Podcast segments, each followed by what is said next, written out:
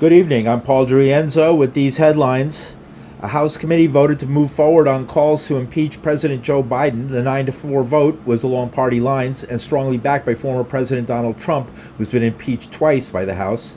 Meanwhile, Ukraine's President Volodymyr Zelensky was in Washington trying to break a logjam on more funding with its war against Russia. President Biden took the opportunity to plug his $105 billion aid package for Israel.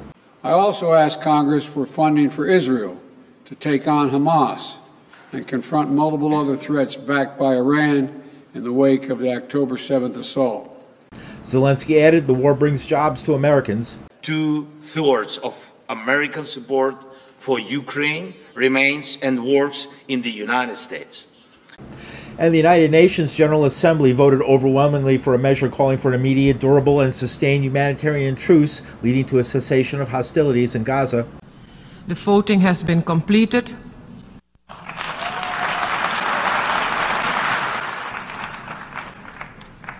The result of the vote is as follows 153 in favor, 10 against, 23 abstentions. Draft Resolution A stroke ES 10 stroke L 27 has been adopted.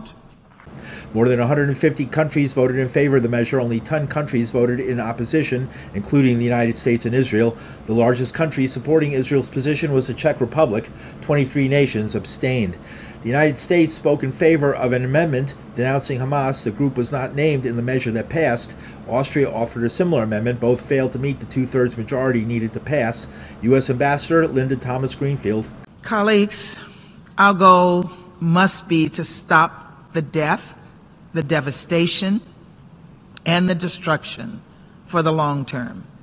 And that is simply not a future Hamas wants to see. And South Africa's envoy, Mathu Joyini, says Israel committed genocide. The events of the past six weeks in Gaza have illustrated that Israel is acting contrary to its obligation in terms of the Genocide Convention. As a UN member state, and owing to South Africa's painful past experience of a system of apartheid, this impresses on us as member states to take action in accordance with international law.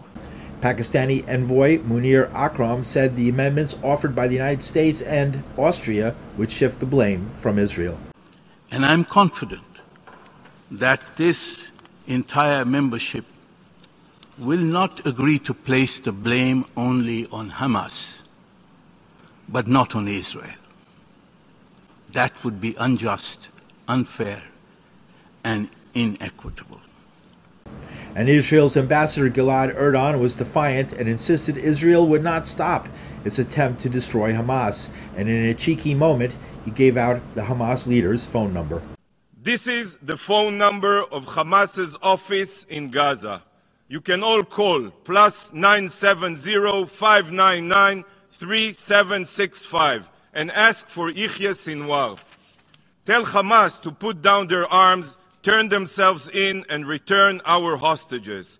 This will bring a complete ceasefire that will last forever. But Pakistan's envoy said it's time to close the casino. If Hamas is named and not Israel, you will provide a justification to the Israeli war machine to continue its roulette, wheel of death. And in national news, whistleblowers, both current and former members of the Coast Guard, testified before lawmakers today about what they called a cover up of a report known as Operation Fouled Anchor, detailing years of sexual assault and inaction at the U.S. Coast Guard Academy from the late 1980s to 2006. They alleged instances of sexual misconduct by at least 43 Academy staff. One of the whistleblowers was Caitlin Morrow. I was groped several times, sometimes with 30 laughing witnesses and sexually harassed on a daily basis. The environment was so consuming that I would take my school assignments down to the baseball dugouts in the dark with a flashlight. After I reluctantly reported my assaults, I was simply asked by my company commander, Is this worth investigating? Paul DeRienzo, New York.